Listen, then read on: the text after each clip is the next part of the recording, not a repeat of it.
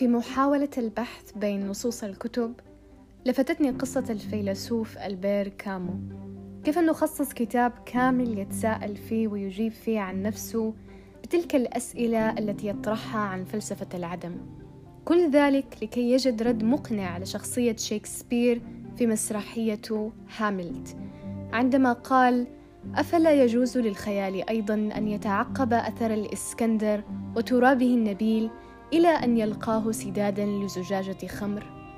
هكذا كان بيعبر شكسبير على لسان هاملت عن إحساسه العميق عن عبثية الحياة وبأن كل شيء له نهاية ونهاية تافهة وسخيفة وبتتحول بعدها لتراب في تراب. لكن فيلسوف العبث البركامو خصص كامل حياته الأدبية بيعبر ويجيب عن فكرة العبث ويكتب رواياته مسرحياته ودراساته الفلسفية برضو عن دي الفكرة.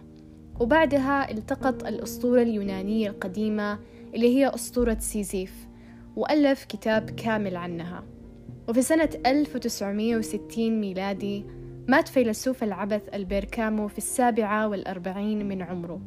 كان يقود عربة وانقلبت العربة به فمات وحده وعاش كل من كان في العربة. بخصوص أسطورة سيزيف يقال بأن كبير الآلهة غضب عليه وحكم على سيزيف حكم عجيب. حكم عليه أنه يشيل ويحمل صخرة من سفح جبل وينقلها إلى قمة الجبل على مئة مرحلة.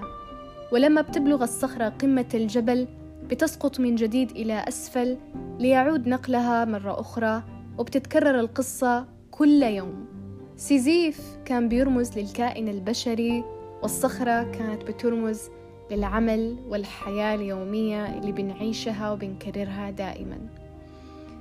الإنسان عن كامو غريب ضائع وتائه بيعيش حياة كلها عبث.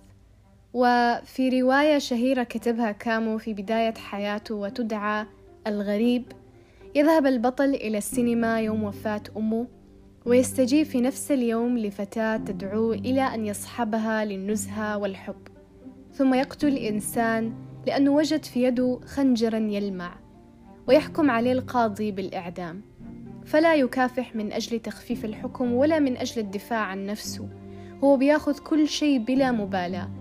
لأن أي شيء لا يستحق المبالاة. رغم أنه هذه الأحداث بالنسبة له أحداث هامة بتزلزل مجرى حياته فهو ينظر إليها كأنها لا شيء.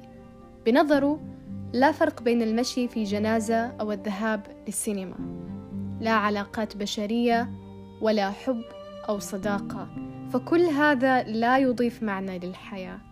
هذا كان إنسان كامو الذي يبث أن الحياة عابثة خالية المعنى أنه نخلة وحيدة في فضاء واسع في صحراء.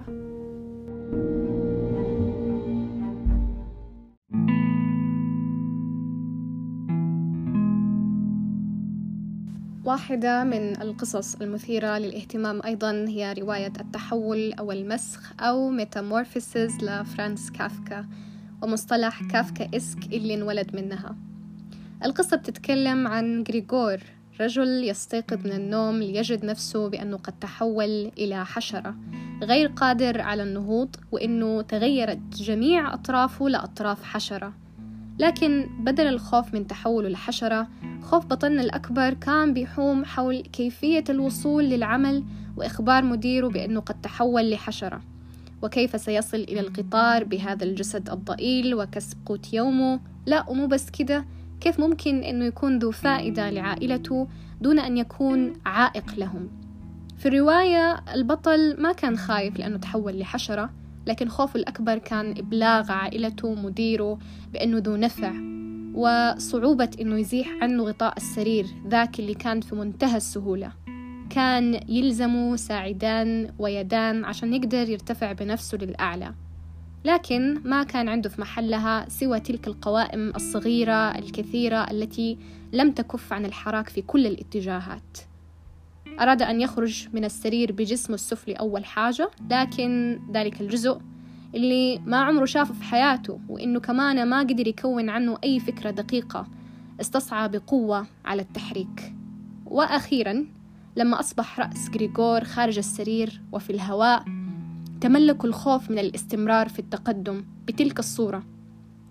ذلك أنه ممكن آه، يجعل نفسه يسقط مرة أخرى إذا استمر وراح تلزمه معجزة لئلا يشج رأسه ولم يكن واردا في تلك اللحظة بالذات أنه يترك نفسه يفقد وعيه. عشان كده فضل البقاء في السرير. قال في نفسه أنه المستحيل عليه البقاء في السرير وأنه الأمر الأكثر معقولية هو أن يقبل تقديم كل التضحيات. إذ ما كانت هنالك بارقة أمل في أن يتخلص من هذا السرير. ولم يفته في غضون ذلك أنه يفكر نفسه بين لحظة وأخرى أنه التفكير بهدوء بهدوء شديد خير من اتخاذ قرارات تحت تأثير اليأس. تنتهي قصة بطلنا بالانسلاخ عن الهوية الإنسانية لأنه أداة لجلب المنفعة لوالداه وللمجتمع وحقيقة ثقل المسؤولية. لا شيء سوى الذهاب للعمل وإعادة كرة تلك اليوميات الغير مجدية له شخصيا. تحول بطلنا لحشرة وهو بمعنى انسلاخ للإنسانية. ولأن في نهاية المطاف والداه ما قبلوا فيه لأنه أصبح عديم النفع. وهنا بتأخذنا مجرياتنا لهذا المصطلح مصطلح Kafkaesque واللي أقتبس من كتابات فرانز كافكا وبتعني وجود كوابيس معقدة غريبة وشاذة أو كفاءة غير منطقية. فرانز كافكا كرجل ما عرفت كتاباته ورواياته إلا بعد ما موته وبعد كونه شخص غير كفؤ في إدارة عمل والده. عمل فرانز كافكا في وظيفة مكتبية ليكسب قوت يومه البسيط ويمارس الكتابة بجانبها. ووافته المنية بمرض السل عام 1924 أصبح رمز للطبقة العاملة وفلسفته في رواياته ممكن تبدو غريبة شوية لكن بتلامس صراع العديد ممن يواجهون التشبث بواقع صعب تحقيقه ويتطلب أحيانا تركه.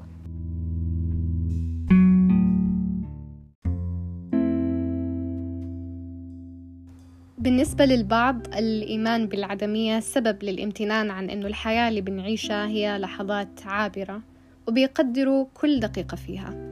ليوناردو دافنشي الرسام الشهير للوحة الموناليسا كان بيشعر أنه يومنا يضيع عند النوم لثمانية ساعات أو أكثر. لذلك فترات نومه كانت متقطعة من أجل العملية الإبداعية والإنتاجية.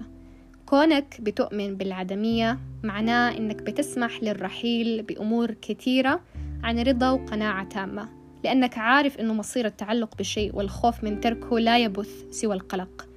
السماح بالرحيل هذا عنوان كتاب آخر. للكاتب ديفيد آر هوكنز حكى فيها عن فن الرحيل والذي يتطلب عقلية لفهم المشاعر اللي تبث القلق في محاولة مجاراة ما يتم تعريفه بالنجاح.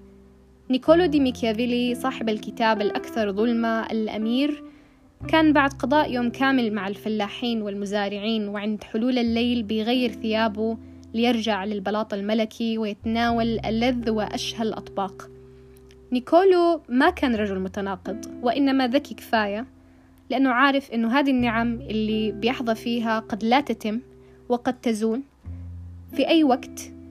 فكونه أنه بيقضي وقت مع الفلاحين ذلك لأن يذكر نفسه من فين جاء وكيف جاء.